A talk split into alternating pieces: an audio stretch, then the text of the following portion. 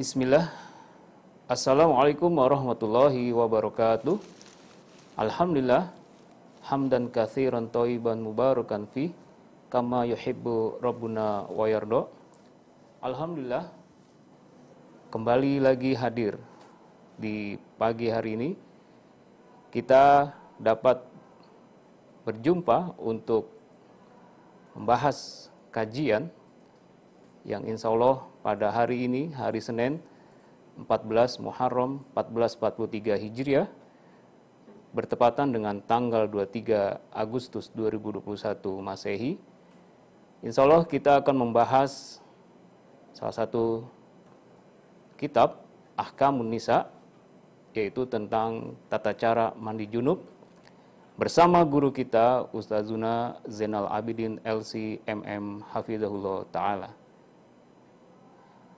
Dan bagi pemirsa nantinya juga bisa setelah kajian uh, session tanya jawab interaktif atau melalui pesan singkat di nomor 0811 8033 389. Kemudian bagi pemirsa kami membuka kesempatan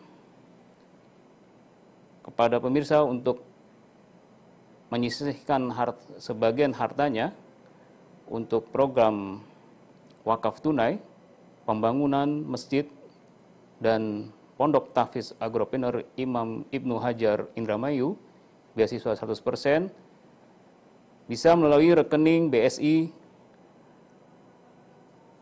nomor rekening 2636 185 960 atas nama dakwah Islam Cahaya Ilmu.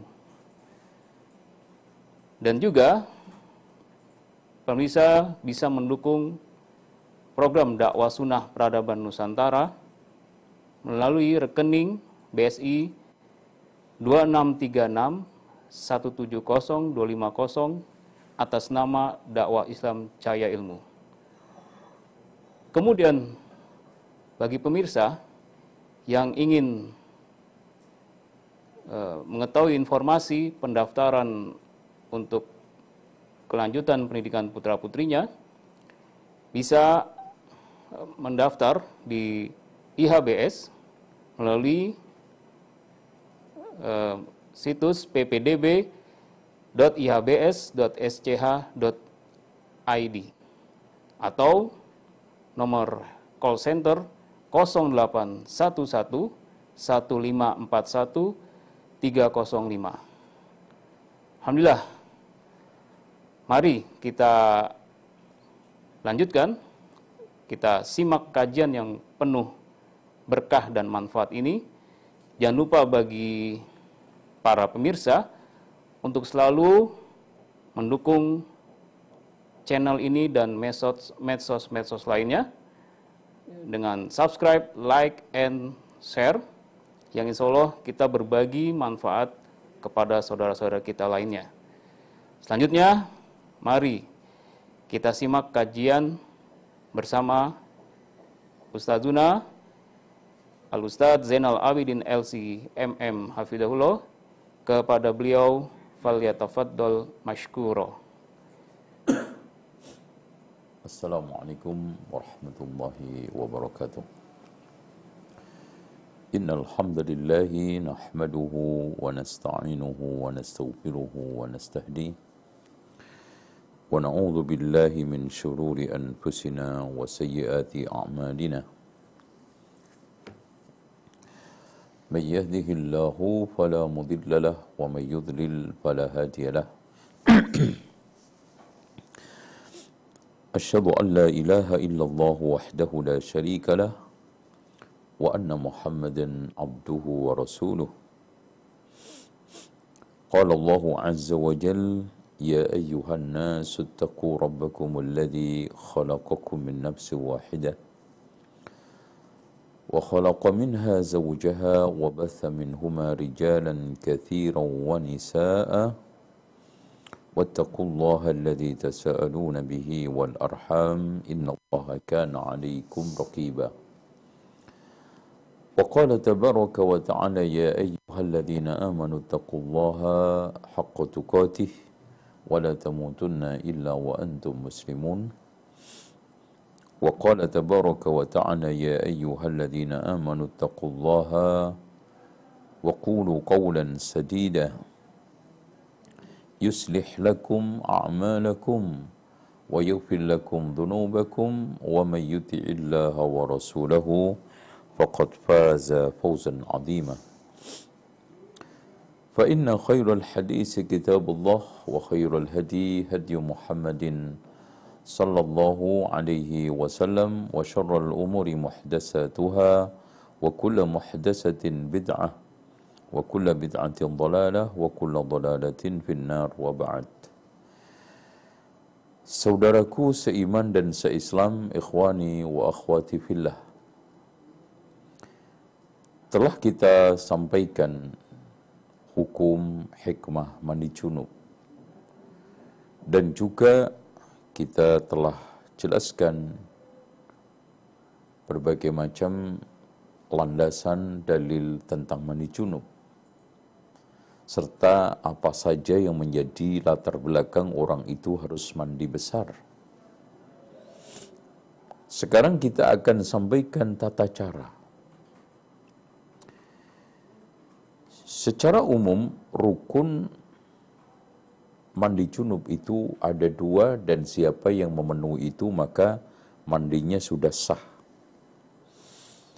Yang pertama adalah niat, yang keduanya adalah meratakan air ke seluruh tubuh itu selesai. Artinya siapa yang telah melakukan dua hal itu, insya Allah mandi junubnya sah. Tetapi berbeda ketika kita bicara masalah sempurna atau tidak. Oleh karena itu, di sini kita akan membahas di bab ke-13 fi sifatil ghusli tata cara mandi junub di dalam kitab Ahkamun Nisa yang ditulis oleh Abu Abdurrahman Ibnul Jauzi rahimahullahu ta'ala. Secara umum, tahapan mandi junub itu ada tujuh. Saya ulangi lagi, tata cara mandi junub itu ada tujuh tahapan. Yang pertama adalah niat agar bisa terbedakan antara mandi biasa dengan mandi ibadah.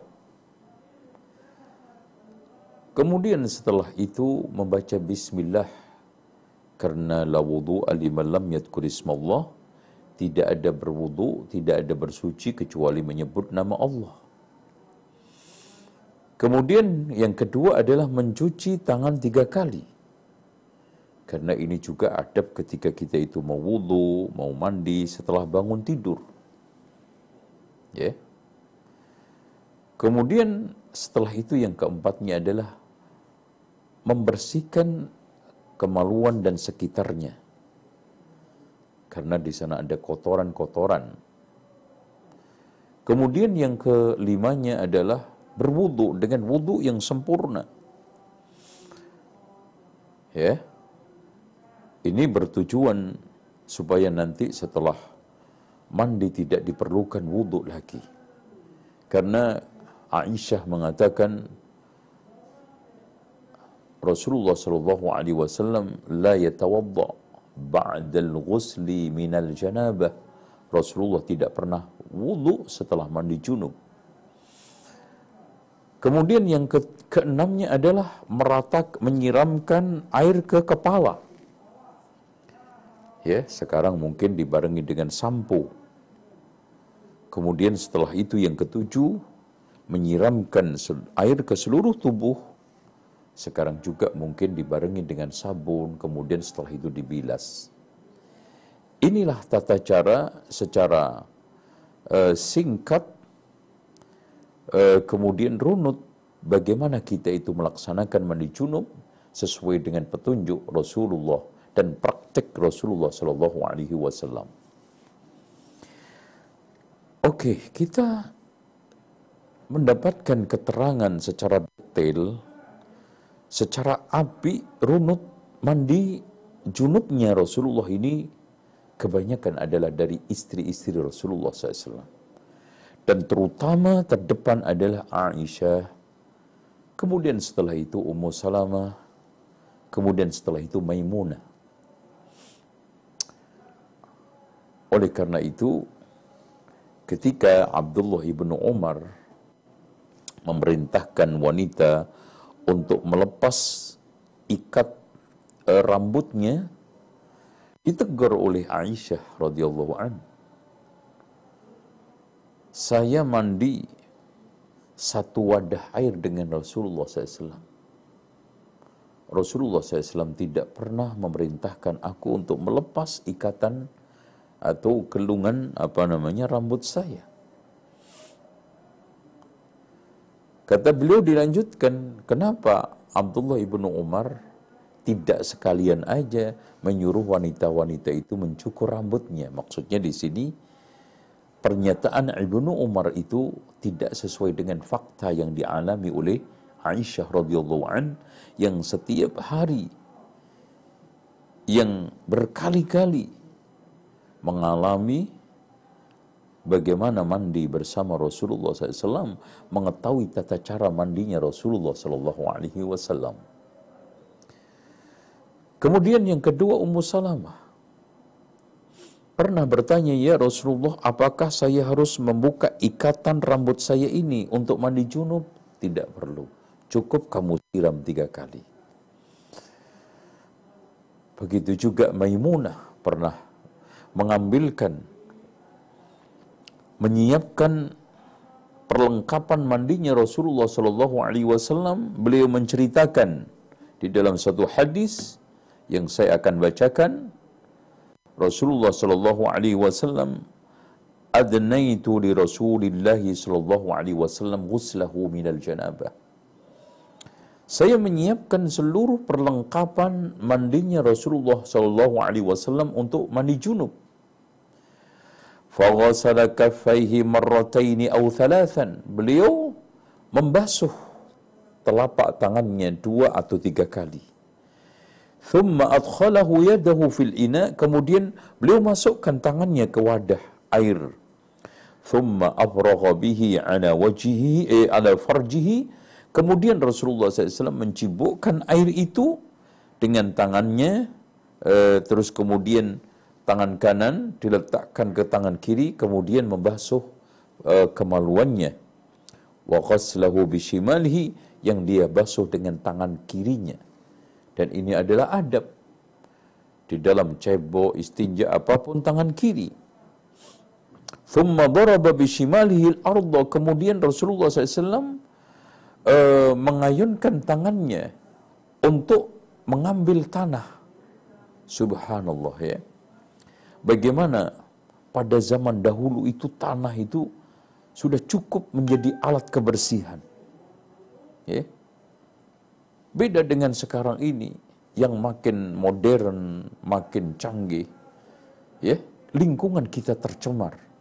Ya, sampai kita di mana pun tang, tanah-tanah itu mengandung bahaya buat kita. Kadang gatal-gatal, kadang mungkin ketika kita itu luka, habis megang tanah itu jadi bernanah dan yang lainnya. Karena apa? Karena lingkungan kita tercemar dengan berbagai macam polusi yang udaranya, yang airnya, bahkan tanahnya. Belum lagi kita yang tidak punya adab kencing sembarangan tempat. Beda pada zaman Rasulullah, coba bayangkan. Beliau cukup mengambil e, meraup tanah, itu tujuannya apa? Untuk kebersihan, supaya keset. Fadallakaha dalkan syadidan Kemudian Rasulullah Shallallahu Alaihi Wasallam uh, memicat-micatnya dengan keras. Thumma tawadda'a wudu'ahu lis-salah. Kemudian wudu seperti wudu salat. Thumma abragha ala ra'si thalatha hafanatin. Kemudian Rasulullah mengambil air tiga kali cabukan. Ya, untuk kepalanya mil akafihi dengan penuh apa namanya cabukan ya? Uh, apa namanya untuk kepalanya tiga kali. Thumma ghasala sa'ira jasadihi seluruh tubuhnya. Thumma tanahha an maqamihi dhalika. Setelah selesai Rasulullah SAW berpindah tempat ya? Uh, apa namanya dari tempat mandi tadi faghassala rijlaihi kemudian diakhiri dengan membasuh kedua kakinya. Thumma ataituhu bil mindil. Kemudian alaihi wasallam saya berikan uh, handuk. Faraddahu tetapi menolak. Ya. Muttafaqun ali hadis ini adalah muttafaqun ali diriwayatkan oleh Imam Al-Bukhari dan Muslim dari satu sahabiah yaitu ibunda kita semua istri mulia Rasulullah sallallahu alaihi wasallam ya yaitu Maimunah yang itu tidak lain juga adalah bibiknya Abdullah ibnu Abbas. Makanya Abdullah ibnu Abbas itu sering mundar-mandir ke rumah Rasulullah juga. Ke rumah bibiknya. Mendapati Rasulullah sedang dalam keadaan sholat tahajud. Mendapati Rasulullah Shallallahu Alaihi Wasallam dalam keadaan junub dan ini dalam keadaan melakukan aktivitas dan yang lainnya. Bahkan Rasulullah Shallallahu Alaihi Wasallam pernah mengajari, ya gulam, wa'allimuka kalimatin. Sini, kamu akan saya ajari satu satu pengajaran bimbingan yang cukup bagus. Kalimatin. Ihfadillaha yahfaduk. Jagalah Allah, Allah akan menjagamu. Dan seterusnya. Allahu Akbar. Inilah tata cara mandi junub. Dari mulai kita jelaskan secara runut kemudian kita dukung dengan dalil. Ya. Nah, di sini kita mulai sekarang membaca kalimat per kalimat yang ada di dalam buku eh, apa namanya Imam Ibnul Jauzi Ahkamun Nisa. Kata beliau qadrul mujzi minal ghusli. Ya, mandi yang itu dikatakan sah yang penting sah ayyaghsilal insanu farjahu. Dia bersihkan sekitar kemaluannya wa yanwi kemudian niat wa yusamma kemudian membaca bismillah wa ya'ummu badanahu bil ghusli kemudian setelah itu meratakan air uh, ke dalam uh, tubuhnya. Itu sudah cukup. Seperti yang telah saya jelaskan di awal tadi. Fa'idha aradal kamal, tetapi kalau dia menginginkan kesempurnaan, nawa wasamma, ya, ya na, uh, tadi yanwi wa yusammi, ya, maaf, ya. Nawa wa yaitu berniat, kemudian membaca bismillah, wa ghasala yadaihi thalathan, kemudian membasuh tangannya tiga kali, kemudian setelah itu baru uh, menyibuk air, wa ghasala ma bihi min adha. Kemudian dibersihkan seluruh kekotoran yang ada di dalam tubuhnya terutama di sekitar kemaluannya. Thumma tawaddaa kemudian wudu. Wa hatha ala ra'sihi thalatha hathayatin.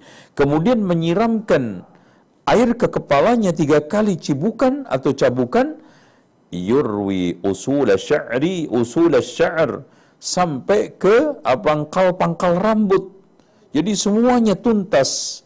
Thumma yafidul ma'a ala sairi jasadihi. Kemudian mengalirkan seluruh, uh, mengalirkan air ke seluruh tubuhnya. Fayaghsilu qadamaihi. Kemudian setelah itu membasuh kedua kakinya. Wahakadha taghtasilul haidhu wan nufasa. Begitulah tata cara orang wanita yang sedang haid dan nifas. Dan insya Allah Eh, kita akan bahas secara, secara tersendiri bagaimana tata cara mandi orang haid dan nifas dan khusus wanita nanti. Bismillah.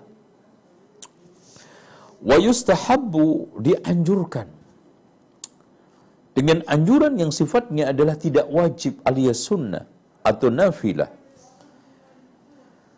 Lil mustahadati bagi orang yang istihadah an taghtasila likulli salatin ya mandi setiap solat wala yajibu 'alaiha dzalika tapi tidak wajib supaya bersih. Apalagi wanita yang sedang istihadah itu eh, darahnya memancar dengan derasnya ya Sehingga ketika dia itu ingin sholat dan nyaman, sebaiknya mandi.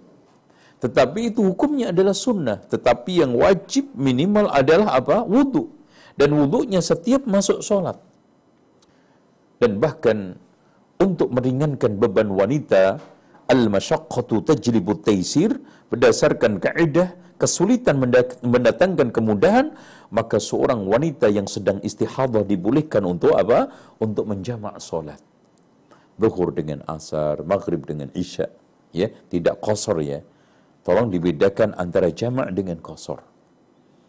Kalau jamak itu hanya menggabungkan sholat. Tetapi rekaatnya tetap Zuhur empat, asar empat. Kemudian maghrib isya digabungkan. Imma di awal, di akhir. Maghrib tiga, isya empat. Dan seterusnya. Wallahu a'lam bisawab. Begitulah keindahan Islam.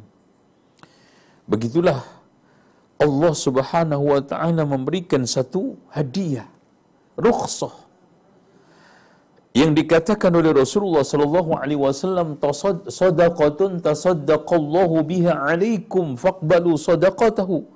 Rukhsah itu Allah berikan hadiah untuk kita, sedekah untuk kita, terima.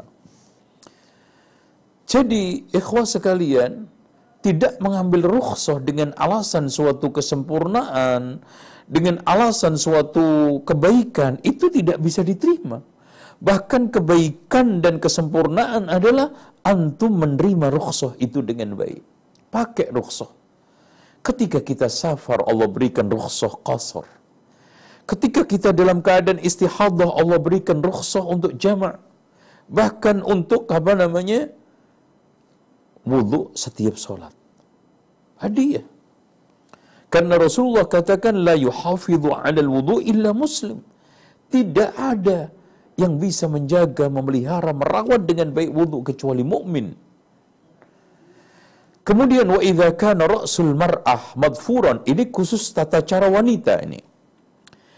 Jadi sebetulnya seperti yang dikatakan oleh Said Sabiq di dalam kitab fikih sunnah, tidak ada perbedaan yang sangat signifikan antara tata cara mandi junub laki dengan perempuan kecuali dalam titik wanita kadang-kadang kan me mengikat rambutnya karena aslinya wanita itu memerawat, memelihara, membiarkan rambutnya untuk panjang. Wa idza kana ra'sul mar'ati madhfura. Ketika sekarang ini wanita itu rambutnya au ma'kusa diikat. Ya di apa namanya uh, dikelung kalau orang sekarang. Dhafran qawiyya dengan gelungan yang sangat kuat yamna'u sulal ma ila batinihi yang menghalangi uh, air untuk sampai ke dalam uh, ujung-ujung atau akar-akar atau ini rambut wajib ali halluhu wajib untuk dilepas. Intinya gini. Dalil atau syariat membedakan antara mandi junub dengan mandi haid. Kalau mandi junub wanita tidak dianjurkan melepas ikatan rambutnya. Kenapa? Karena junub itu terjadi lebih sering daripada haid. Sehingga lagi-lagi al-masyaqqatu tajlibu taisir, kesulitan mendatangkan kemudahan. Dan yang kedua, haid itu rata-rata jarang dan dalam keadaan kotor. Sehingga dengan dalam kondisi kotor yang mungkin tiga hari, lima hari, bahkan tujuh hari, seorang dianjurkan untuk apa? Mandi dengan tuntas bersih wangi. Kenapa? Karena juga selama mungkin tiga, lima, atau mungkin tujuh hari, suaminya sudah mulai merindukan ya hubungan uh, intim yang kemudian ingin mendekat. Makanya dalam kondisi seperti itu maka akan lebih mendatangkan kenyamanan, lebih mendatangkan cinta dan kasih sayang, lebih apa? Mengambil hati dan suasana riang sang suami. Ini menunjukkan subhanallah. Bagaimana Islam itu memperhatikan kebersihan, memperhatikan kenyamanan, memperhatikan suasana elok, dan memperhatikan bagaimana kehidupan rumah tangga itu selalu ada ikatan-ikatan yang makin menguatkan ikatan cinta, hubungan pasutri, dan juga menyingkirkan berbagai macam ghil atau hal-hal yang menyebabkan ketidaksukaan antara kedua belah pihak. Oleh karena itu, tip bagaimana kita itu bisa meraih hati suami. Sangat mudah sekali. Seorang ketika malam hendaknya minimal kalau tidak bisa mandi berdandan. Jangan sekarang tampil asal. Ya. Kemudian pakaiannya juga kadang-kadang kayak pakaian rombengan yang mau ditukar kerupuk di kampung-kampung itu. Udah gitu, Masya Allah, baunya tidak karu-karuan. Semua bau dapur ada di dalam tubuhnya. Lebih mengenaskan lagi masuk ke tempat tidur, ya. Jidatnya bau PPO, ya kanan kiri badannya bau remason karena keroan. Belum lagi pakainya belepotan dengan kecap ataupun mungkin saus. Begitu juga sebaliknya laki-laki.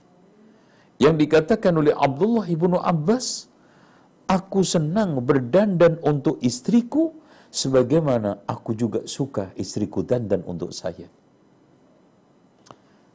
Apalagi memang dari mudanya, dari asalnya Abdullah ibnu Abbas itu paling pintar berdandan.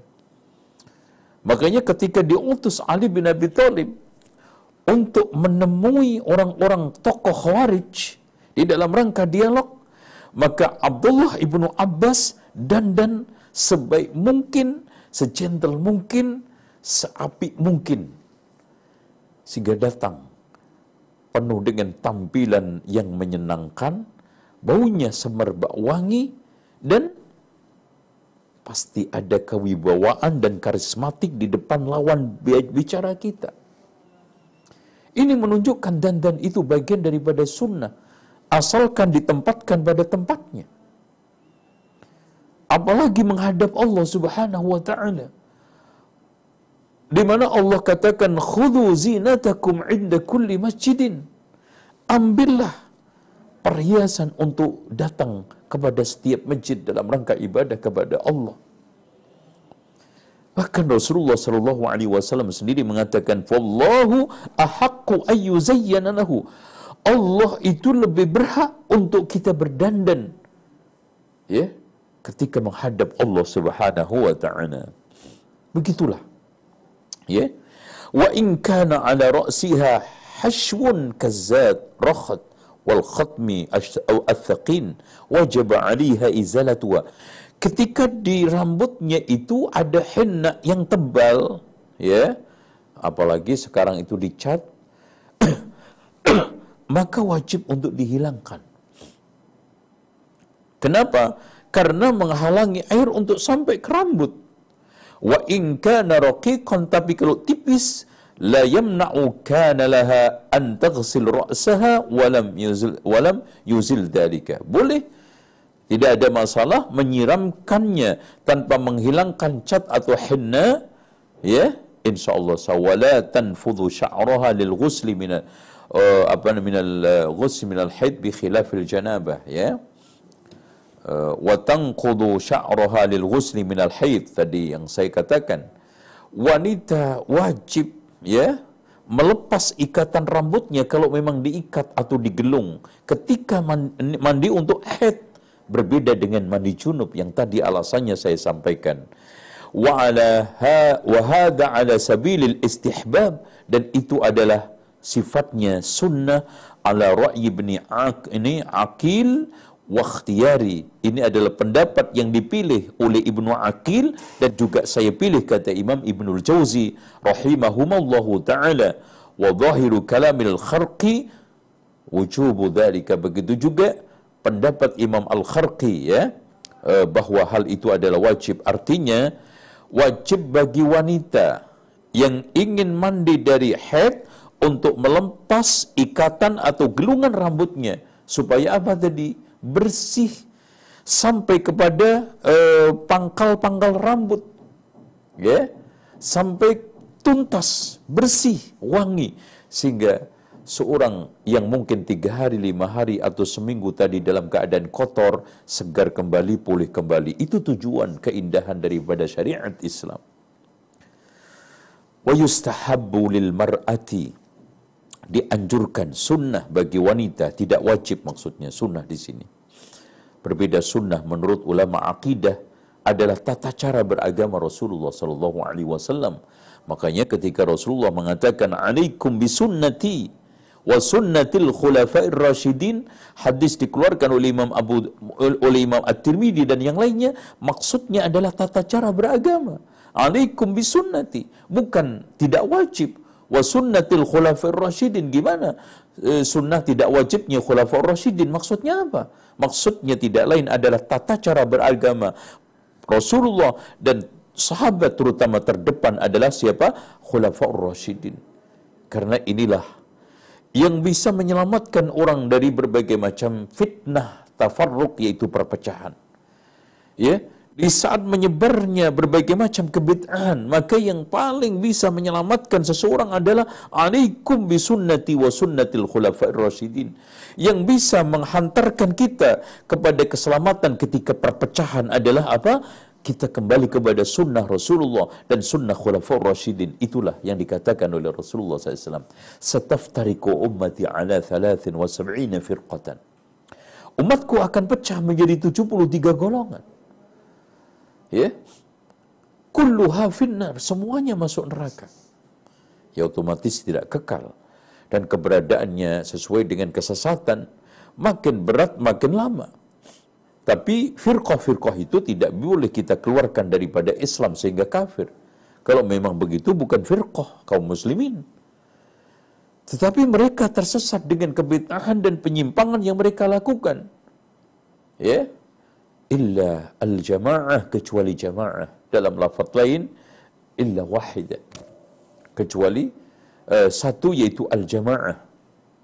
Jadi illa wahidatan kecuali satu ketika Rasulullah sallallahu alaihi wasallam ditanya siapa yang satu itu ya Rasulullah dijawab di dalam hadis At-Tirmidzi al-Jamaah di dalam riwayat lain ma ana alaihi al-yauma wa ashabi ajaran yang saya ajarkan cara agama yang diajarkan oleh Rasulullah dan sahabatnya nah ini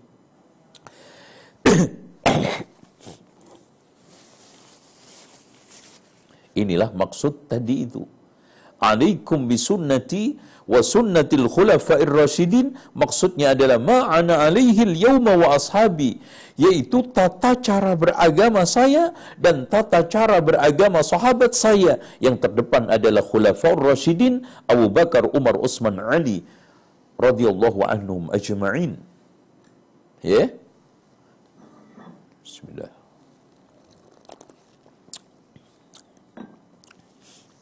Oleh karena itu, di sini ikhwah sekalian sungguh sangat indah sekali. Ya. Bagaimana kita itu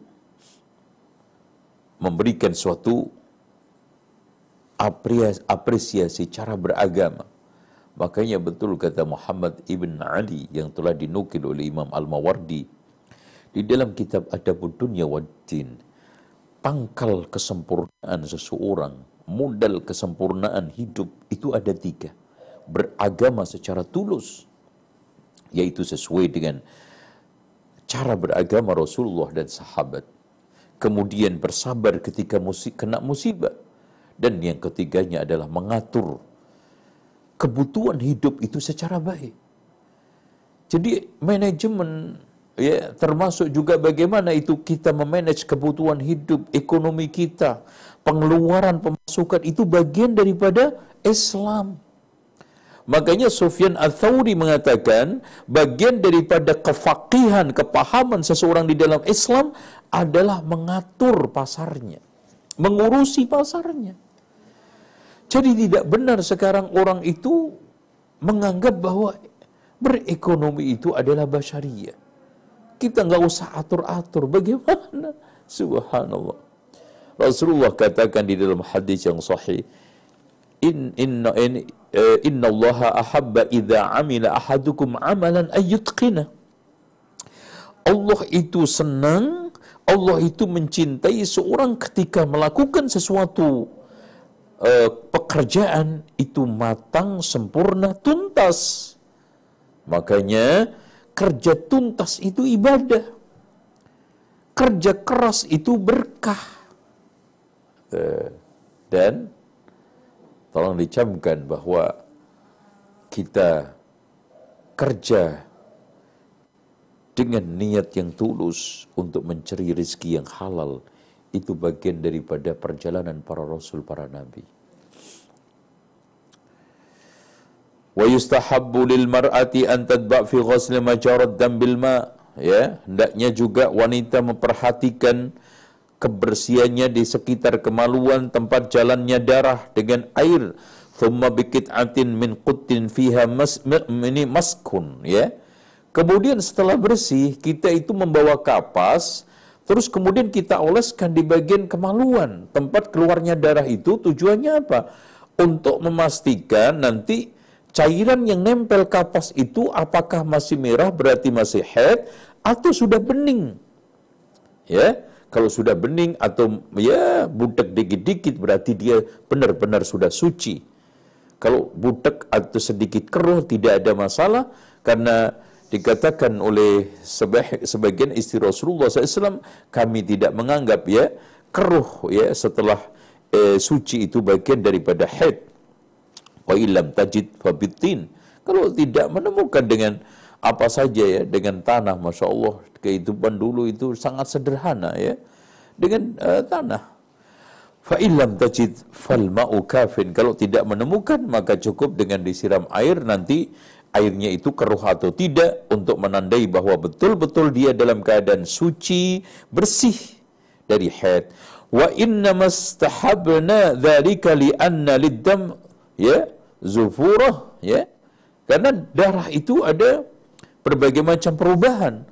Wa yustahabbu lil haid dianjurkan bagi orang yang haid idza kana junuban ketika dia itu juga junub antaghtasila min ghairi wujubin hendaknya dia itu wajib mandi tanpa ada hukumnya wajib wallahu a'lam bisawab saya kira itu yang bisa saya sampaikan sekitar masalah tata cara mandi junub baik bagi laki-laki dan perempuan secara lengkap biiznillah. Wallahu a'lam bisawab sekarang kita kembangkan lewat tanya jawab Fadal, silahkan.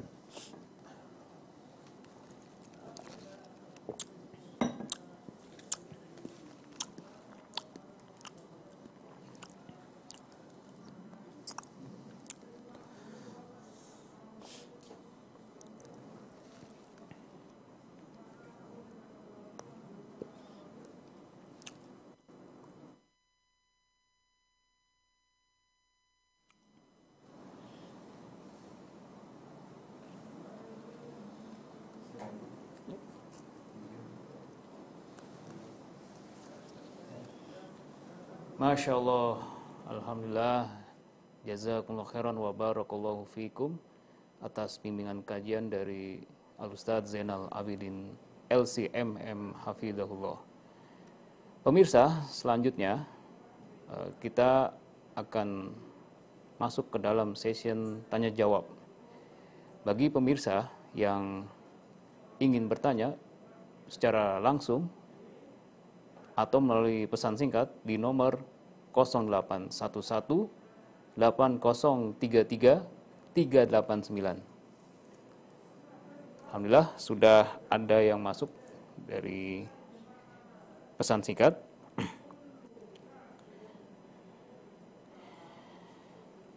Pertanyaan, apa hukum mandi junub? Bagaimana cara mandi junub jika seorang sedang dalam keadaan demam tinggi dan rekomendasi dokter tidak boleh kena air.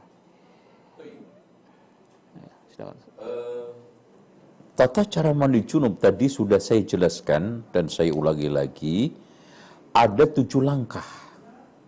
Langkah yang pertama niat. Langkah yang keduanya adalah membaca bismillah Langkah yang ketiganya adalah kita membersihkan kemaluan. Ya. Langkah yang keempatnya ada apa no, kita mencuci tangan dulu, ketiganya. Eh, ya, yang pertama kita niat. Terus kemudian kita membaca bismillah, langkah yang kedua. Kemudian langkah yang ketiganya kita membasuh tangan tiga kali sebelum kita eh, mengambil air. Kemudian membersihkan kemaluan dan sekitarnya. Yang keempat, Kemudian yang kelimanya, ya kita berwudu seperti wudu sholat secara sempurna. Kemudian langkah yang keenamnya adalah kita menyiramkan air tiga kali ke kepala. Ya, sambil kita pijat-pijat ke pangkal-pangkal rambut. Kemudian yang ketujuhnya adalah menyiramkan air ke seluruh tubuh. Tuh ya. Jadi yang pertama niat. Kemudian yang kedua membaca bismillah. Kemudian yang ketiganya membasuh tangan tiga kali. Ya telapak tangan ini tiga kali. Kemudian setelah itu membersihkan kemaluan dan sekitarnya. Kemudian yang kelima berwudu dengan wudu yang sempurna. Lalu yang keenamnya adalah menyiramkan air tiga kali ke kepala sambil kita uh, pijat-pijat uh, agar air dan juga uh, apa kalau ada sampo sampai ke pangkal-pangkal rambut. Nah, yang ketujuhnya kita siramkan air ke seluruh tubuh kita. Tuntaslah mandi junub kita. Kemudian bagaimana tata caranya? Tayamum dan insya Allah nanti kita akan jelaskan ya pada pertemuan yang akan datang tentang masalah bagaimana tata cara tayamum baik sebagai pengganti wudhu dan juga sebagai pengganti eh, mandi junub dan juga mandi head, mandi nifas dan yang lainnya. Insya Allah ya kita akan jelaskan pada pertemuan yang akan datang. Alhamdulillah syukron jazakumullah khairan atas jawabannya dari Al Ustad. Kembali kepada pemirsa, eh, silahkan untuk soal, soal jawab melalui interaktif di 0811 8033 389 atau juga bisa melalui pesan singkat. Alhamdulillah sudah ada penelpon, silahkan dari siapa dan di mana? Ya halo.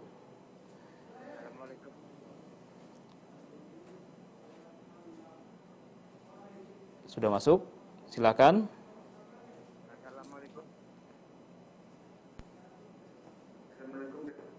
Waalaikumsalam warahmatullahi wabarakatuh. Ya Bapak, dari mana dan di mana Pak?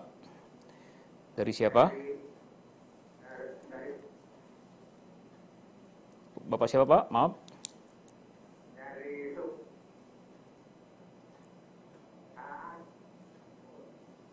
Oh iya Pak, silakan Pak. Langsung saja Pak pertanyaannya.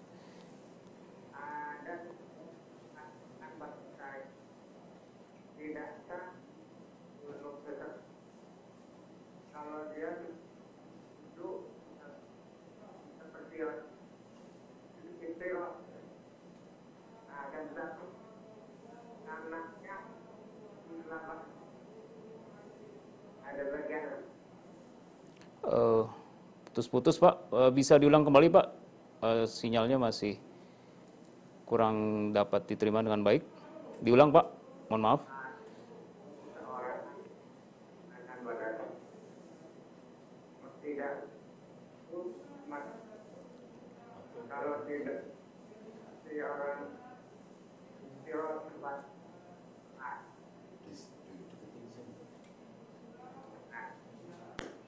Iftiros.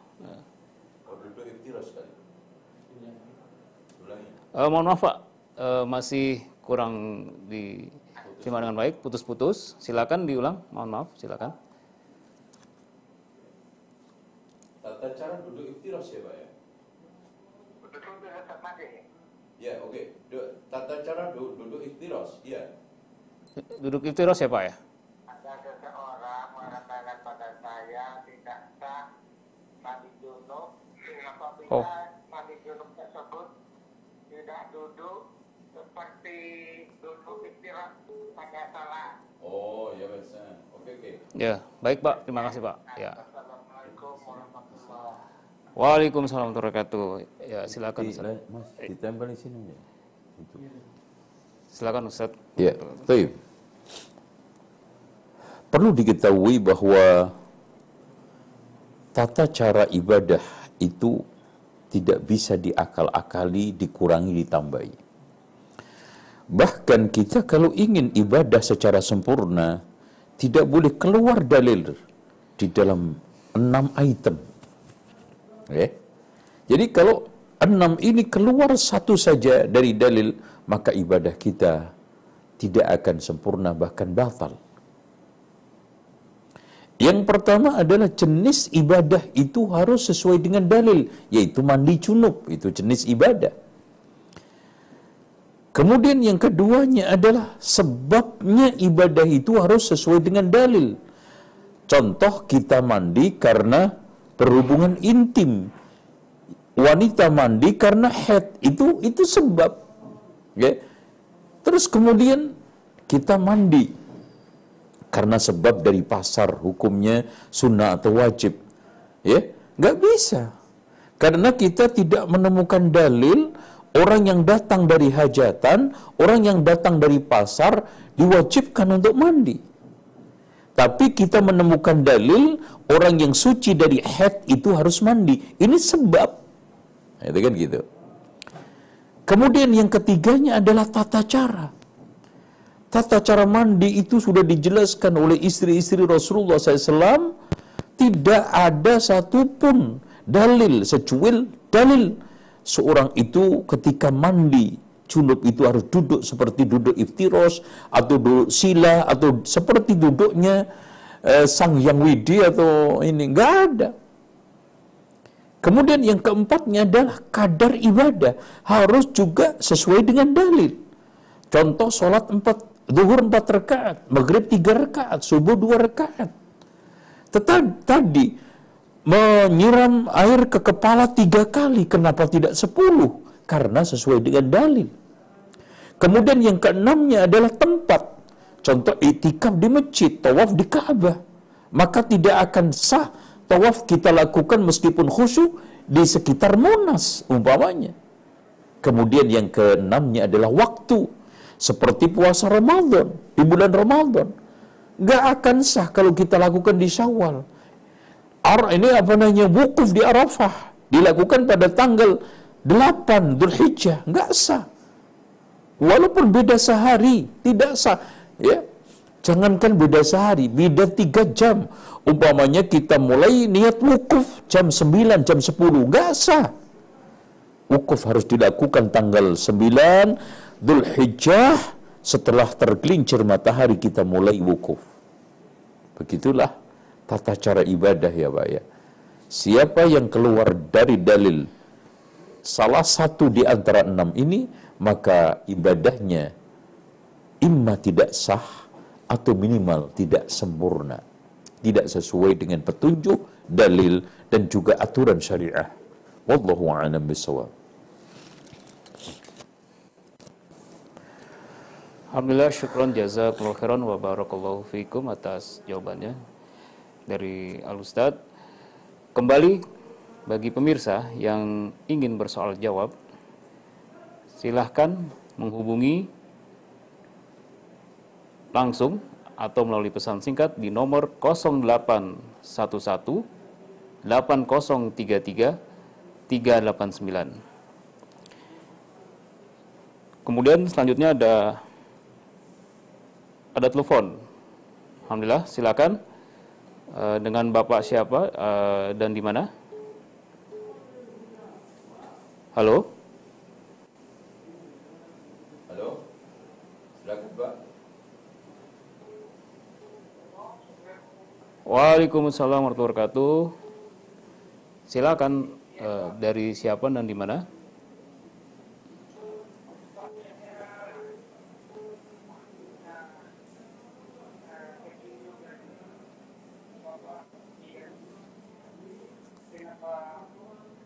Silakan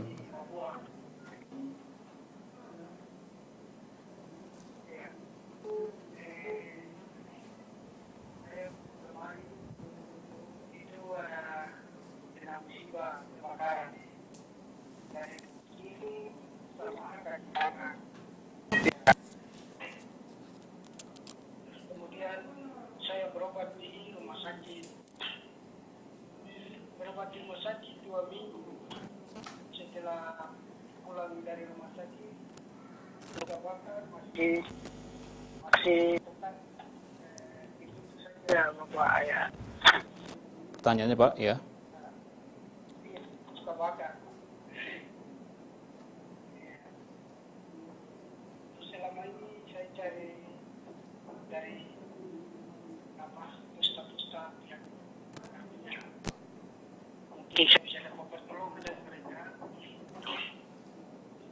Saya minta bantu untuk didoain sesuai dengan luka bakar yang Oh, baik.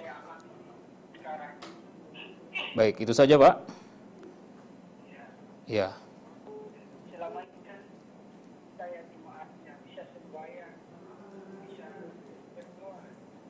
Solo Pak, ya.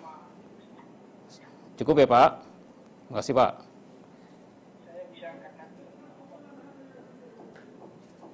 Alhamdulillah ya, terima kasih Pak atas eh, pertanyaan dan ini meminta doa Ustaz eh, kepada beliau Ustaz.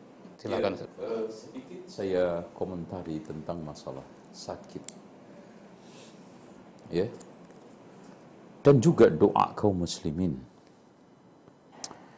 Ya ikhwan, eh, tolong diperhatikan bahwa penyakit dan sakit itu memang ujian. Tetapi juga barokah.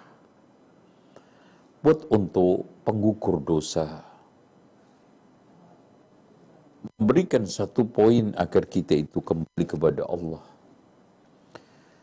Karena disebutkan di dalam satu athar laula thalathatu ma yutati'ul insanu ra'sahu. Kalau bukan karena tiga perkara manusia tidak mau menundukkan kepalanya. Yang pertama adalah al-faqru, kemiskinan. Wal maradu yang kedua adalah sakit. Wal mautu yang ketiganya adalah mati. Dan kehidupan manusia itu selalu dikitari oleh delapan perkara. Kata sang penyair thamaniyatun tajri 'ala al-insan fala budda lil insani min thamaniyah.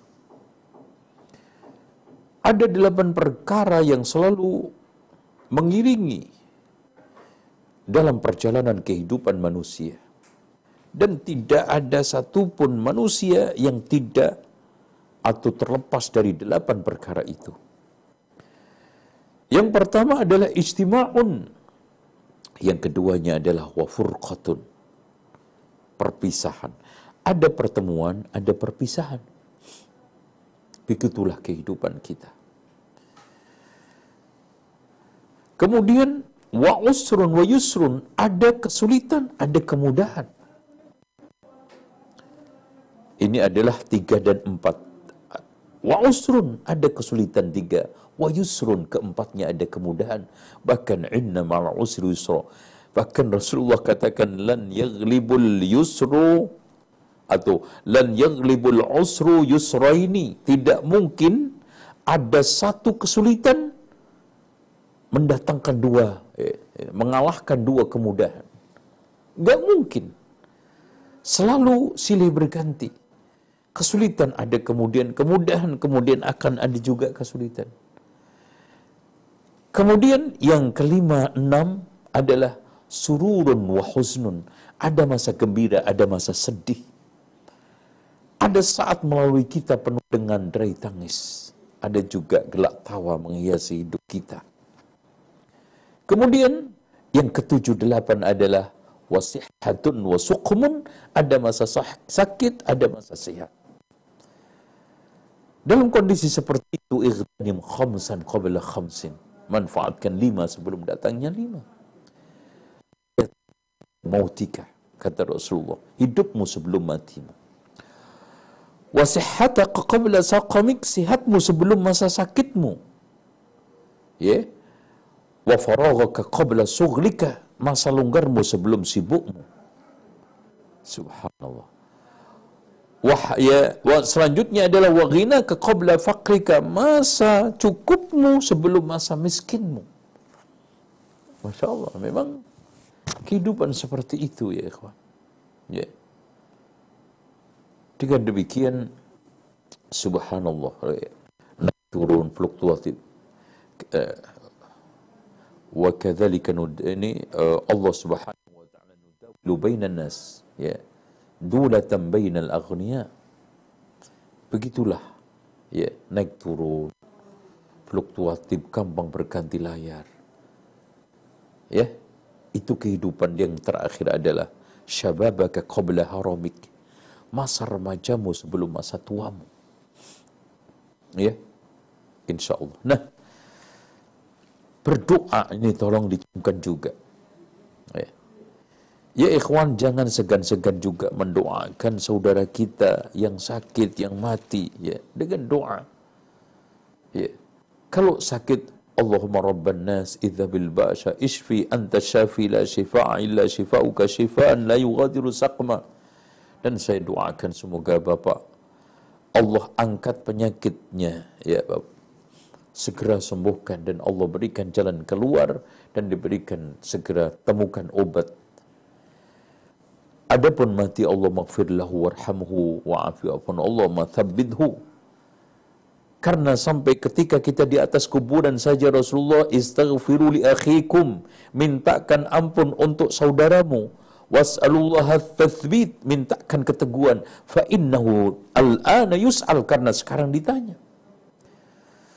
Bahkan ya ikhwan, bergembiralah orang yang suka mendoakan baik untuk saudaranya, baik ketika hidup ataupun mati, mendapatkan satu hadiah besar dari Rasulullah sallallahu alaihi wasallam. Da'watul muslim li akhihi bi dhahril ghaibi mustajabatun. Doanya seorang muslim untuk saudaranya yang ada di kejauhan apalagi gaib antara dunia dan akhirat akan pasti dikabulkan oleh Allah. Wa ala ra'sihi malakun muwakkal. Kepalanya Allah utus malaikat. Kullama da'a li akhi bi khairin. Setiap saat dia mendoakan baik untuk saudaranya kebaikan malaikat itu mengatakan Allahumma amin walaka bimithlih ya Allah kabulkan dan kamu mendapatkan sepadan dengan doamu. Coba Bayangkan ya ikhwan, ketika kita mendoakan sejuta, semiliar kaum muslimin. Kita doakan sejuta, dua juta orang muslim yang sakit. Kita doa dapat apa? Subhanallah. Apalagi kita panjatkan Rabbana ufir lana wa li ikhwanina alladhina sabakuna bil iman wa la taj'al fi qulubina ghillan lil ladzina amanu Rabbana innaka raufur rahim maka teman-teman kita dari seiman seislam yang ada di alam kubur yang sekarang sudah tidak bisa berdaya untuk melakukan kebaikan lagi maka tersirami tercerahkan mendapatkan cahaya dari doa-doa kita insyaallah. Wallahu a'lam bishawab. Alhamdulillah syukron jazakumullah khairan wa barakallahu fikum. Dari jawaban dari Al Ustadz kita angkat dulu dari pertanyaan singkat, Ustaz. Eh, bagaimana cara mandi junub bagi saudara kita yang difabel, tidak punya tangan? Silakan Ustaz. Kalau memang sekarang sudah tidak ada, maka tidak ada kewajiban apa-apa. Karena kewajiban itu atas badan yang wujud. Tidak pada badan yang bayangan, sempurna tapi bayangan. Oleh karena itu, la yukallifullahu nafsan illa wus'aha. Dan juga fattaqullaha mastata'tum. Bertakwalah kamu kepada Allah di dalam melaksanakan syariat terutama mandi sebatas kemampuan dan juga yang ada Allah Subhanahu wa taala berikan kepada kita. Ya wallahu a'lam. Jazakumullah khairan wa barakallahu fikum atas jawabannya dari Ustaz.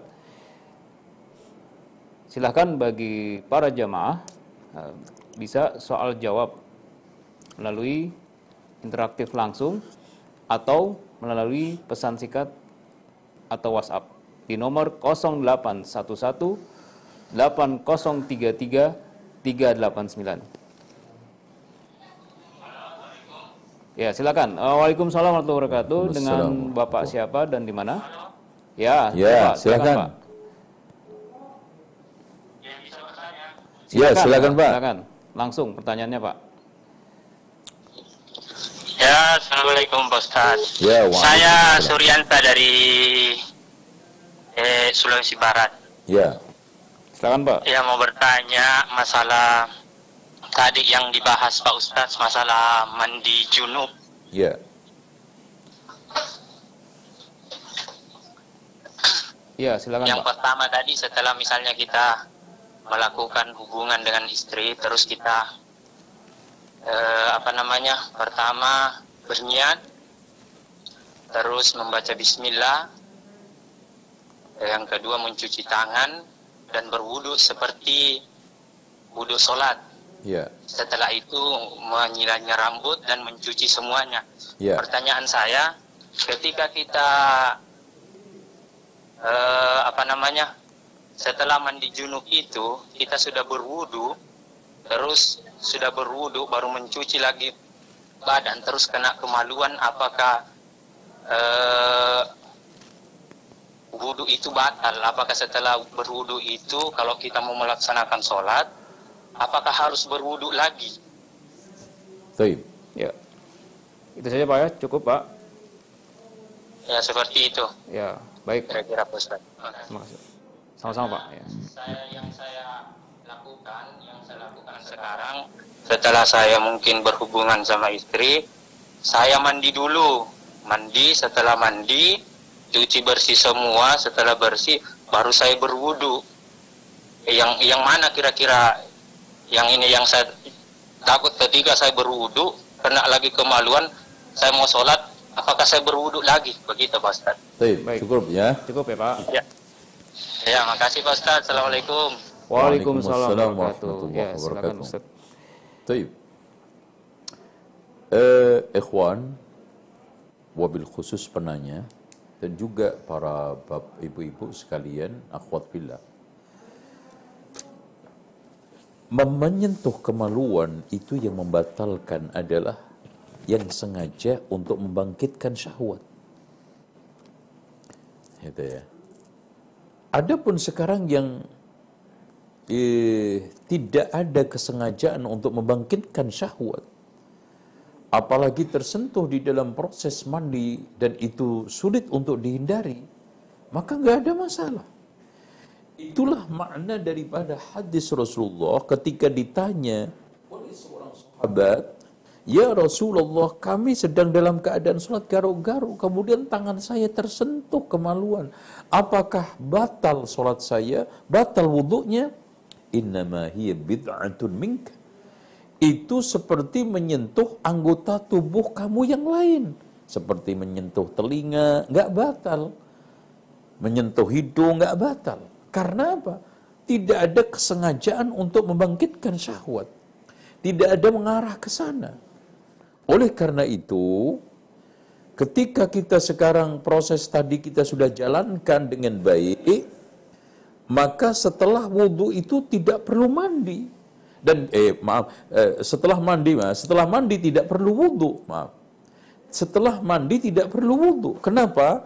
Karena anda menyelisih hadis Rasulullah Sallallahu Alaihi Wasallam, di mana Aisyah radhiyallahu an sebagaimana yang telah dikeluarkan oleh Imam Al Baihaqi di dalam As Sunanul Kubra ketika Rasulullah SAW, ketika Aisyah ditanya tentang bagaimana tata cara oh, mandi wuduknya Rasulullah karena Rasulullah sallallahu alaihi wasallam la yaghtasil la yatawadda ba'da al-ghusl min al-janabah.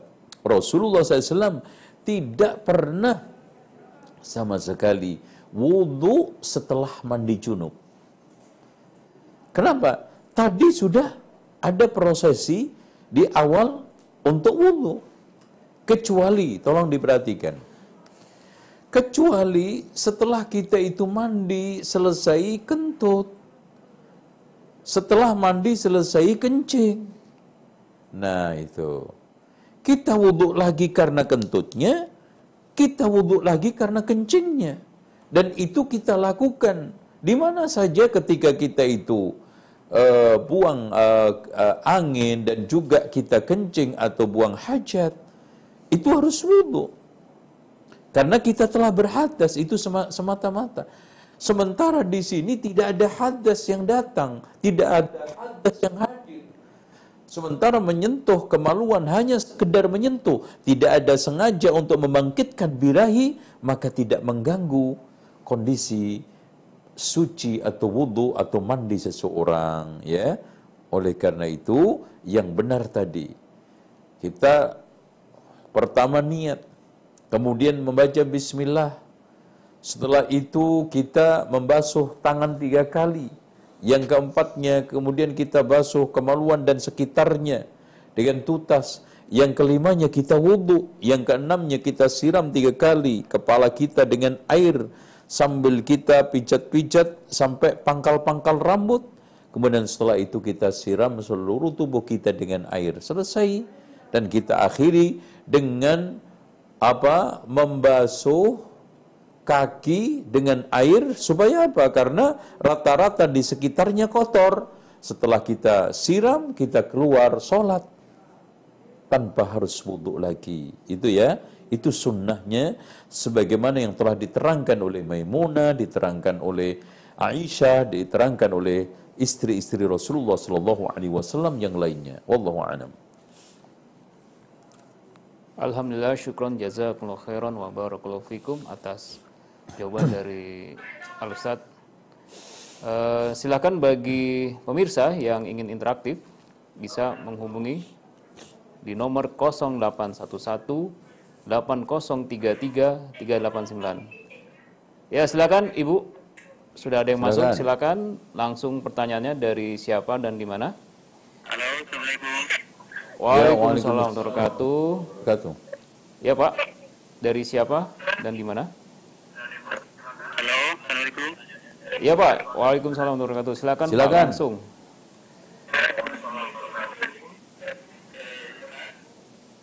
Ya. Ya, silakan Pak. Silakan Pak. Lanjut, lanjut. Lanjutkan Pak. Lanjut. Halo? Langsung pertanyaannya Pak. Silakan. Silakan Pak.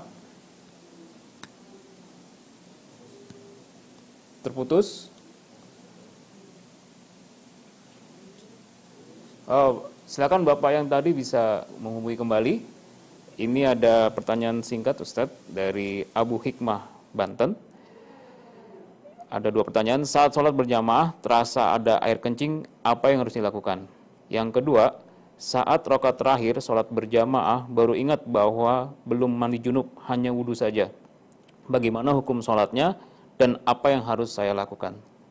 Yang pertama apa tadi? Yang pada saat berjamaah ada rasa ada air kencing yang keluar. Eh, kalau itu hanya perasaan, maka jangan diikuti karena itu bisa mendatangkan was-was. Adapun orang yang teringat di tengah sholat bahwa ternyata belum mandi junub, maka setelah salam, mandi junub, diulangi sholatnya. Adapun tadi sholat dalam keadaan junub, bila tidak sengaja maka tidak dosa. Tapi kalau sengaja maka itu dosa, dosa besar. Karena itu menghina syiar Islam. Oleh karena itu barang siapa yang teringat di tengah solat ataupun setelah solat ternyata dia solat dalam keadaan eh, apa namanya junub belum mandi maka dia harus mandi dan mengulangi solatnya ya wallahu a'lam bishawab Alhamdulillah syukran jazakumullah khairan wa barakallahu fikum dari jawaban Al Ustaz. Kembali kepada pemirsa, silahkan bisa soal jawab interaktif atau melalui pesan singkat di nomor 0811 8033 389. Silahkan. Untuk selanjutnya ada pesan singkat kembali set ya, yang silakan. masuk. Ustadz izin bertanya, bagaimana mandi junub bagi orang yang kena stroke? Ia tidak bisa bangun dari tempat tidur. Jazakallah khairan. Silakan. Adapun orang yang sekarang ini stroke dan juga dalam kondisi tidak bisa melakukan mandi junub intinya dia bisa ganti dengan tayamum. Jadi intinya nanti kita akan bahas secara lengkap bahwa siapa yang tidak bisa melakukan wudhu dan juga mandi junub. Kalau dari dalam namanya uzur. Meskipun ada air maka gantinya adalah tayamum atau dari luar karena memang air nggak ada maka juga diganti dengan tayamum baik mandi maupun sekarang wudhu itu ya. Termasuk bapak tadi. Dengan demikian orang yang sekarang ini dalam keadaan dia apa namanya junub kemudian setelah itu uh, apa uh, tidak memungkinkan mandi maka dia dibolehkan atau dianjurkan untuk tayamum dan insya Allah tata, tata, tata cara tayamum kita akan bahas pada pertemuan berikutnya yaitu tata cara tayamum sesuai dengan sunnah uh, Rasulullah sallallahu alaihi wasallam ya. Wallahu alam. Alhamdulillah syukron jazakumullah khairan wa barakallahu fikum dari jawaban Al Ustaz. Kembali bagi pemirsa bisa soal jawab interaktif langsung atau melalui pesan singkat di nomor 0811 8033 389. Assalamualaikum. Waalaikumsalam warahmatullahi wabarakatuh. Ya, dengan Bapak siapa dan di mana? Mau bertanya, Pak? Ya, silakan. Silakan, Pak.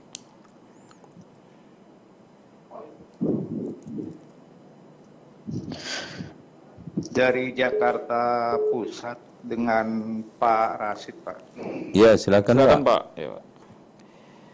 Assalamualaikum, Pak Tanya. Ustaz. Ya, waalaikumsalam warahmatullahi wabarakatuh. Eh, cara wudhu yang sesuai Nabi itu kan eh, ketika berkumur itu kan sekaligus memasukkan air ke hidung Pak Ustadz dengan satu tangan kan kita tidak boleh boros air. Iya, Saya iya. merasa eh, terlalu sedikit kalau satu satu tangan itu untuk berkumur dan apa namanya istinsa ya Pak Ustadz ya. Ya, Bagaimana kalau dengan dengan dua tangan gitu Pak Ustadz? Eh, apakah sama? Karena kan contohnya cuma satu tangan Nabi itu. Terima kasih atas penjelasannya. Assalamualaikum warahmatullahi wabarakatuh.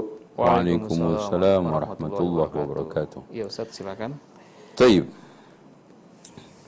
Eh, perlu diketahui ya Pak ya bahwa Rasulullah Shallallahu Alaihi Wasallam mensyariatkan kita untuk suatu syariat itu bukan untuk menyulitkan kita. Kalau kita merasa sulit itu hanya belum terbiasa dan itu semua sunnah, semua syariat. Contoh aja kita tidak terbiasa mandi dengan, dengan satu sok. Ya, itu Masya Allah udah sulit untuk kita lakukan. Satu sok itu eh, ini. Eh, dengan demikian Rasulullah Wasallam mandi juga setengah sok. Wudhu, subhanallah. Bahkan eh, sebotol ini sebetulnya kita bisa gunakan untuk wudhu kita. Cuma permasalahannya kita itu tidak terbiasa. Oleh karena itu Rasulullah Shallallahu Alaihi Wasallam mengatakan di dalam hadis yang diriwayatkan oleh Abdullah bin Mughaffal Rasulullah Shallallahu Alaihi Wasallam bersabda sayakunu fi ummati aqwamun ya'tadduna ya'tadduna fi tahuri wa du'a akan muncul di tengah umatku se- sekelompok kaum yang berlebihan di dalam bersuci dan berdoa. Subhanallah. Bahkan kita itu disuruh untuk ekonomis air walau ka walau kunna inda nahrin jari meskipun kita itu berada di sungai yang mengalir deras. Itulah bagaimana Islam itu mengatur Bagaimana alam ini awet, bagaimana tata kelola lingkungan itu bagus. Makanya, ikhwas sekalian, tidak ada agama yang respek terhadap perawatan, ya kelestarian lingkungan, menjaga harmoni antara manusia dengan khaliknya, antara manusia dengan manusia, antara manusia dengan alam sekitarnya kecuali Islam. Coba bayangkan Rasulullah memasukkan ittaqu salasa mala'in. Waspadalah tiga perbuatan yang terkutuk. Apa itu? Buang hajat di tempat nahrin jari. Sungai yang mengalir. Terus kemudian buang hajat di jalan manusia. Dan buang, buang hajat di, di pohon yang rindang. Apalagi berbuat. Semuanya ini di dalam rangka untuk menjaga keserasian, kelestarian lingkungan. Beda dengan sekarang ini, ya. Meskipun mereka berkuar-kuar tentang masalah pentingnya penjagaan lingkungan macam-macam, semuanya bohong. Semuanya menghancurkan lingkungan. Mereka ini apa namanya cemari dengan industri dengan berbagai macam langkah-langkah demi mengeruk keuntungan. Ya. Demi untuk men, apa namanya melampiaskan kapitalismenya. Sementara mereka setiap hari mengolok-olok Islam. Setiap hari sekarang melecehkan Islam. Padahal mereka itu yang sekarang ini menghancurkan lingkungan. Mencem, menyem, uh, membuat satu pencembaran di mana-mana.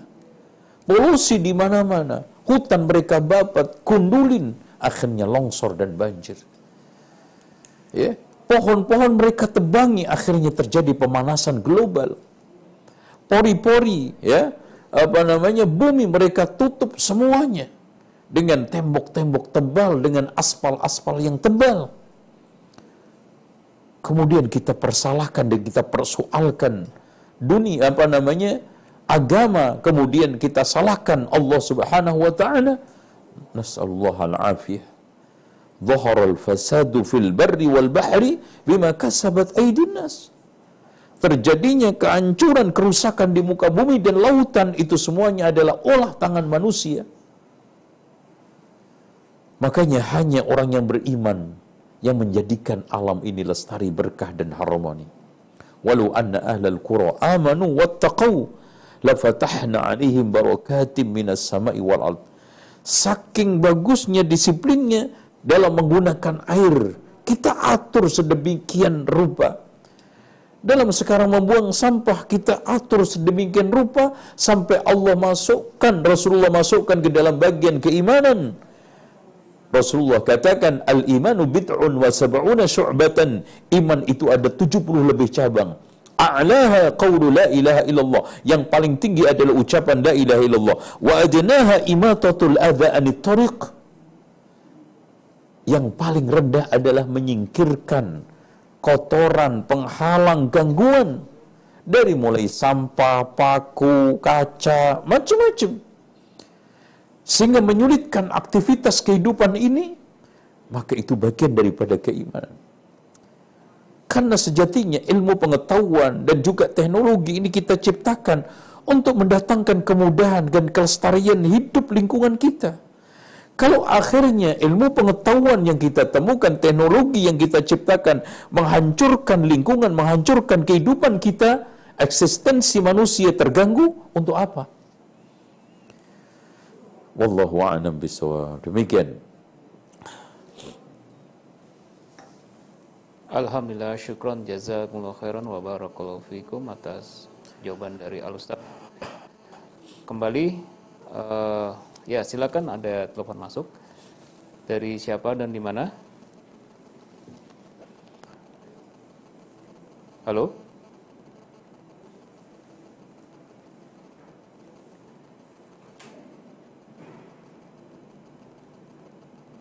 Silakan Bapak atau Ibu eh, dari siapa dan di mana?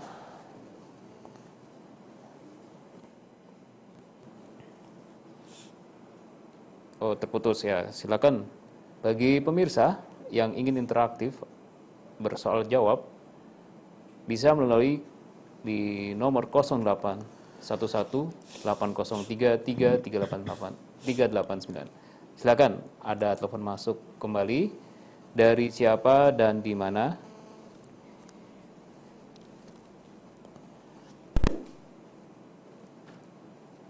Halo? Ya, silahkan Pak. Assalamualaikum. Assalamualaikum. Terputus. Ya. Ya, silakan. Bapak atau Ibu? Silakan dari siapa dan di mana? Dan langsung pertanyaannya. Halo. Ya, Pak, Ya. silakan. Silakan Pak. Assalamualaikum. Tafadhal. Terputus kembali. Ya, silakan Pak. Halo.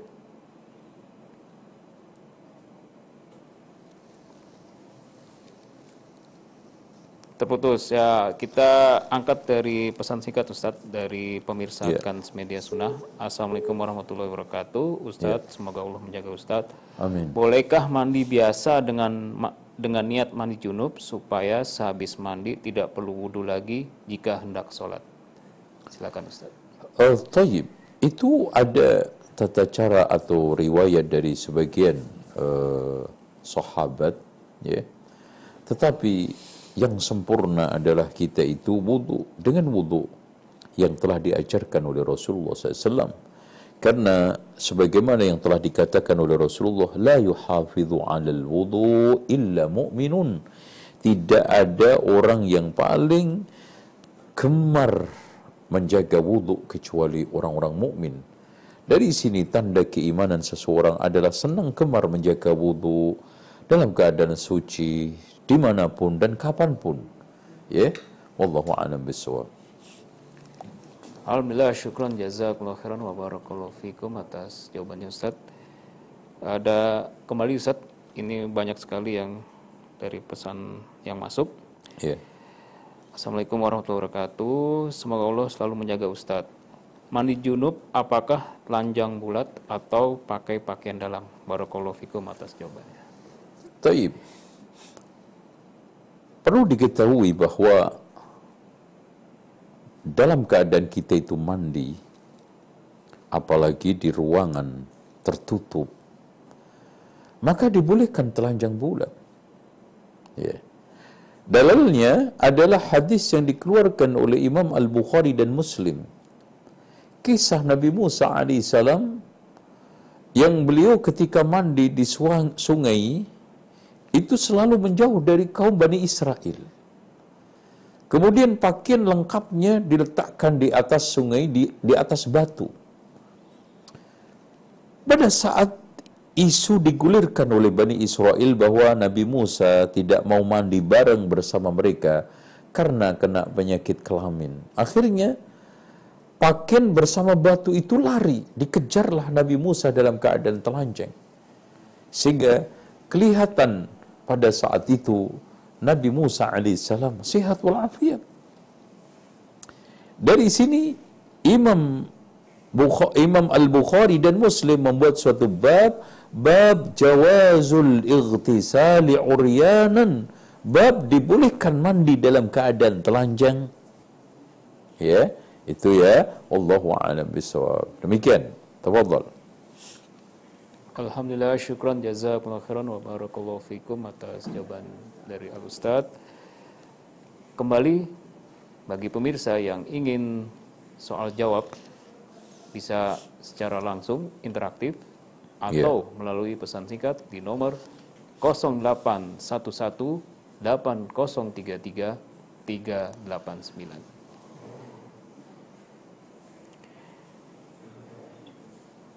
Halo, Assalamualaikum.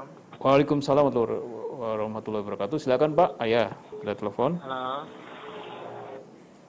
Halo, Assalamualaikum. Waalaikumsalam Waalaikumsalam. warahmatullahi wabarakatuh. Silakan Bapak di mana dan pertanyaannya. Bagaimana hukumnya Ustaz menerima uang satu ribu dari pemerintah? Menerima uang dari pemerintah Uang dari mana Pak?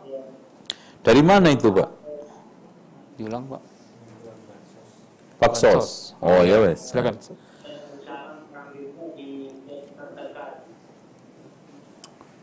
Taib. Ya, silakan. cukup ya seperti bantuan iya ya lagi, cukup Pak. Cukup ya Pak ya? dengan cara mengambil Cukup Pak? Ya, Dengan cara mengambil dengan cara mengambil di bank terdekat ya. Oke, oke. Ya, silakan Ustaz. Baik. Alhamdulillah kebijakan pemerintah di dalam musim atau masa pandemi ini dengan memberikan bantuan sosial kepada mereka-mereka yang terdampak terdampak pandemi dari mulai mungkin ter-PHK atau pekerjaan sementara berhenti atau mungkin yang lainnya atau memang aslinya dia di dalam keadaan yang sangat eh, kekurangan di sana sini maka dibolehkan untuk menerima bantuan tersebut. Tetapi kalau antum sudah berkecukupan dan insya Allah Allah berikan keleluasaan maka berikan kesempatan orang-orang di sekitar antum yang lebih miskin, yang lebih butuh, yang lebih memprihatinkan daripada antum. Itu lebih mulia.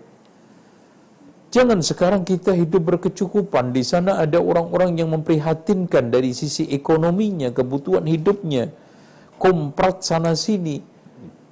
Kita dengan teganya malah memotong, petugasnya mengambil, ya bahkan menilep. Nauzubillah. Ini merupakan satu kejahatan paling jahat di saat orang itu jahat, orang dalam keadaan susah, sempit, memanfaatkan kesempatan dalam kes, kesempitan, kemiskinan, ya, kesulitan. Itu mental, subhanallah ya ikhwan, itu mental iblis.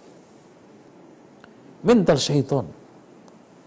Jadi syaitan dan iblis itu selalu memanfaatkan kesempatan di dalam kesempitan, kemiskinan, dan kesulitan saat Nabi Adam alaihissalam mendapatkan berbagai macam ujian, kan kesulitan itu kan, digoda, dimanfaatkan kesempatan-kesempatan yang sempit sulit itu untuk apa? Mengeluarkan Adam, melanggar pelanggaran Allah Subhanahu wa taala. Oleh karena itu Allah Subhanahu wa taala tegaskan alam a'had ilaikum ya bani adam alla ta'budu syaitan innahu lakum aduwwun mubin wa an i'buduni hadha siratun mustaqim wa laqad adalla minkum jibillan katsira afalam takunu ta'qilun penyesatan demi penyesatan penggelinciran demi penggelinciran dilakukan setan tiap hari di dalam rangka untuk mencelakakan anak Adam tapi kita itu kadang-kadang senang diberlakukan iblis dan setan seperti itu. Ya, wallahu a'lam. Alhamdulillah syukran jazakumullah khairan wa barakallahu fikum atas jawaban dari Al Ustaz. Kita angkat dari pertanyaan singkat pesan singkat dari hamba Allah. Assalamualaikum Pak Ustadz, saya mau tanya apakah wanita lagi head dilarang menyisir rambut takut rambut jatuh sebelum se, sebelum suci sebelum suci head silakan Ustaz. Perlu diketahui ya ikhwan bahwa kita itu mandi junub itu untuk apa sih? Mandi junub itu tujuan ending akhirnya adalah supaya badan kita masuk ke ibadah itu dalam keadaan bersih. Terutama adalah sholat. Yang kedua adalah tawaf. Berarti sekarang kalau memang akhirnya lepas sebelum kita itu mandi junub dan akhirnya ketika kita masuk ibadah itu enggak eh, apa namanya enggak enggak ikut ya sudah. Dan bagian la yukallifullahu nafsan illa wus'aha Allah tidak membebani di luar kemampuan seseorang, ya. Ketika kita itu jangankan nyisir, mungkin pegang jenggot kita, atau garuk-garuk uh, kepala kita terus kemudian rambut rontok. Kemudian rontoknya di mana? Terus harus kita cari. Ini merupakan suatu yang sulit memberatkan.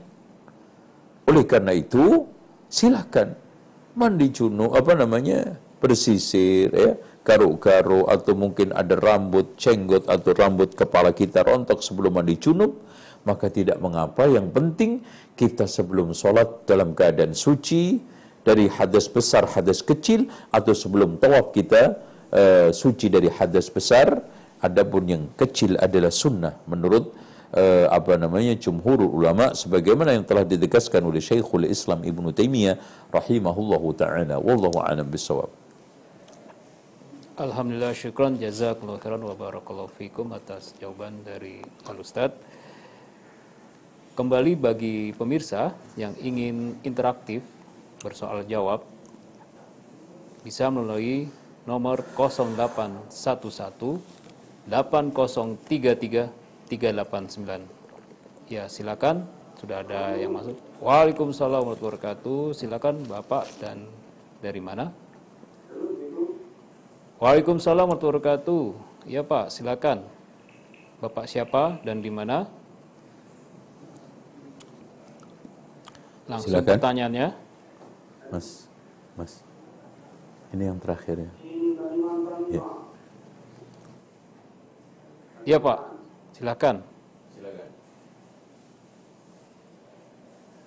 Pertanyaannya Pak langsung. Silakan Pak, langsung bertanya.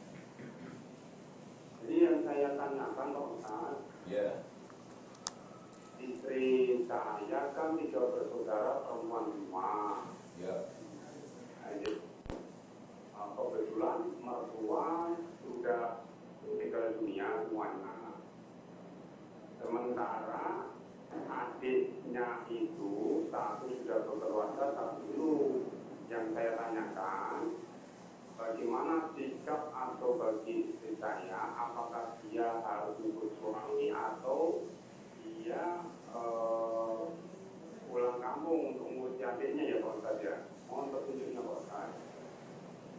Baik. Ya, silakan. silakan. Ustaz. Eh, perlu diketahui bahwa seorang istri itu setelah menikah maka kewajibannya terus kemudian curahan hidupnya itu untuk suami bukan untuk adiknya atau ini nah soal sekarang masalah kaitannya dengan adiknya dan yang lainnya maka di sini dicariin solusi Solusinya mungkin diajak ke rumah suami. Atau dikondisikan bagaimana nanti suami istri itu bisa pindah ke kampung. Tapi intinya, tidak boleh menurut pandangan agama, istri meninggalkan suami demi orang lain. Ya. Untuk bapak ibunya saja itu harus ada pertimbangan-pertimbangan. Harus ada izin, ada kemaslahatan. Kenapa? Karena ketika dia itu sudah mengakatkan dirinya sebagai istri, maka semua kendali hidupnya itu ada di suami. Sebagai ar-rijalu qawwamuna 'alan nisa bertanggung jawab harian. Harus mengetahui gerak-gerik tingkah laku keadaan istrinya. Makanya Rasulullah katakan fattakullah fin nisa fa innahu fa innahunna awanun indakum. Waspadalah di dalam merawat memelihara wanita karena dia itu ngenger hidup, numpang hidup di sisimu. Dan suami bagi istri innahu jannatuki wa naruki. Sesungguhnya dia itu surga nerakamu. Karena memang tanggung jawab masuknya istri ke surga, masuknya istri ke neraka itu di tangan suami. Makanya Allah katakan, Ya ayyuhalladzina amanu taq ya ayyuhalladzina amanu qu anfusakum wa ahlikum nara. Makanya tidak mudah. Dan kalau kita itu menikah pada akhirnya tidak ngumpul, apa masalahnya menikah? Mengumpul itu ada maknanya, bersama itu ada maknanya, ada di suatu tempat itu ada maknanya, di dalam rangka untuk memaknai tegaknya hak kewajiban hidup suami istri, hidup berkeluarga, hidup berumah tangga. Kalau tidak ngumpul, maka untuk memaknai hak kewajiban itu tidak bisa sempurna. Karena ada hak kewajiban yang sifatnya apa namanya harian, ada yang sifatnya mingguan, bulanan, subhanallah, itulah Islam. Dari situlah konsekuensinya adanya suatu nafkah. Wallahu a'lam bishawab. Alhamdulillah syukran jazakallahu khairan wa barakallahu fikum atas jawabannya dari Al Ustaz. Pertanyaan tadi adalah pertanyaan terakhir. Kami ucapkan syukran jazakallahu khairan atas interaksi dari pemirsa semua. Eh, kita tetap terus eh, saksikan di channel ini. Semoga apa yang sudah kita peroleh ilmu dari kajian ini bisa diamalkan, dimudahkan Allah untuk mengamalkan di sehari-hari kita. Bagi pemirsa, kami membuka program wakaf tunai eh, yang ingin menyisihkan sebagian hartanya untuk pembangunan masjid dan pondok tafiz agropreneur Imam Ibnu Hajar Indramayu beasiswa 100%. Silahkan bisa melalui Bank Syariah Indonesia di nomor rekening 2636185960 atas nama dakwah Islam Cahaya Ilmu. Dan juga bisa bisa mendukung program dakwah sunnah peradaban Nusantara di rekening Bank Syariah Indonesia dengan nomor 2636 170 250 atas nama dakwah Islam Cahaya Ilmu. Kemudian bagi pemirsa yang ingin menyekolahkan putra-putrinya di IHBS bisa kunjungi situs ppdb ihbs.sch.id di nomor call center 0811 1541305. Alhamdulillah kita sudah di penghujung kajian. Dukung terus channel ini dan subscribe, share untuk uh, kelanjutan dari kajian-kajian nantinya. Dan selanjutnya kepada Alusat untuk memberikan kesimpulan dan menutup kajian. Falyatafaddal mashkuro. Taib. Alhamdulillah kita berada di penghujung acara kajian Senin pagi sampai menjelang siang dengan satu pembahasan tata cara mandi junub bagi perempuan dan laki-laki. Di mana cara mandi junub yang diajarkan Rasulullah ada tujuh tahapan.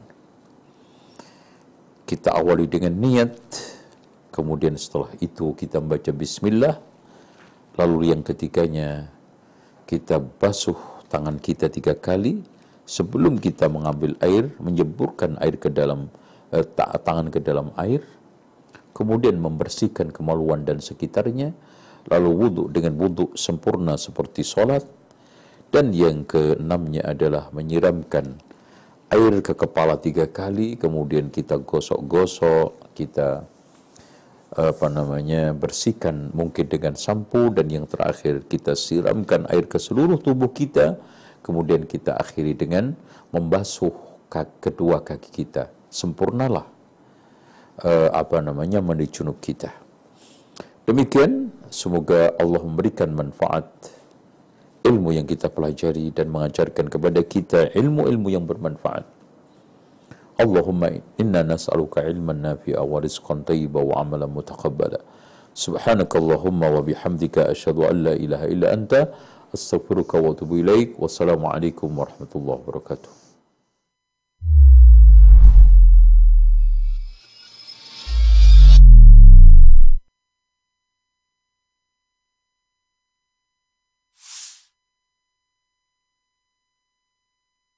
Assalamualaikum warahmatullahi wabarakatuh. Bapak Ibu sekalian Pondok pesantren tahfid kita ini kita akan berikan nama tahfid agropreneur yang akan kita dirikan di lahan kurang lebih 5000 nah eh, ada lagi kurang lebih 2 hektar setengah. Kita akan merencanakan di sini beberapa rencana eh, bisnis yang menopang pondok pesantren ini yang tidak lain adalah di sini ada pertanian.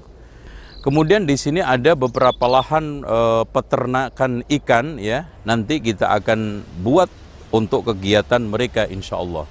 Nah, Kita sudah memiliki gedung dua tingkat yang ini rencana kita akan buat untuk asrama uh, dan anak-anak uh, yang belajar yang calon menjadi ulama dan dai tidur di sini, istirahat di sini.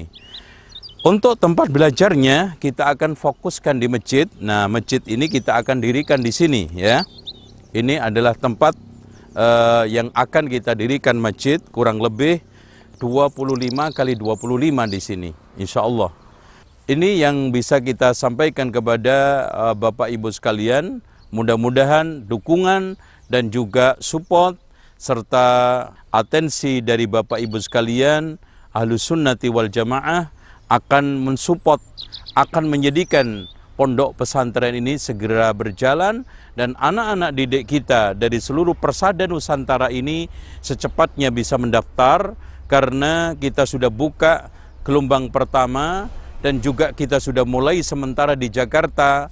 Pendaftarnya sangat beludak dan baru kita buka seminggu saja maka kursinya sudah full. Ini menunjukkan bahwa animo dan juga antusias kaum muslimin generasi kita yang ingin mempelajari dan menghafalkan Al-Quran menguasai kitab-kitab yang bahasa Arab itu sangat tinggi sekali demikian mudah-mudahan Bapak Ibu sekalian bisa mendukung, mensupport kami untuk mendirikan, melangsungkan, membangun pondok pesantren tahfidz dan bahasa Arab ini gratis insya Allah. Demikian, mudah-mudahan manfaat. Assalamualaikum warahmatullahi wabarakatuh.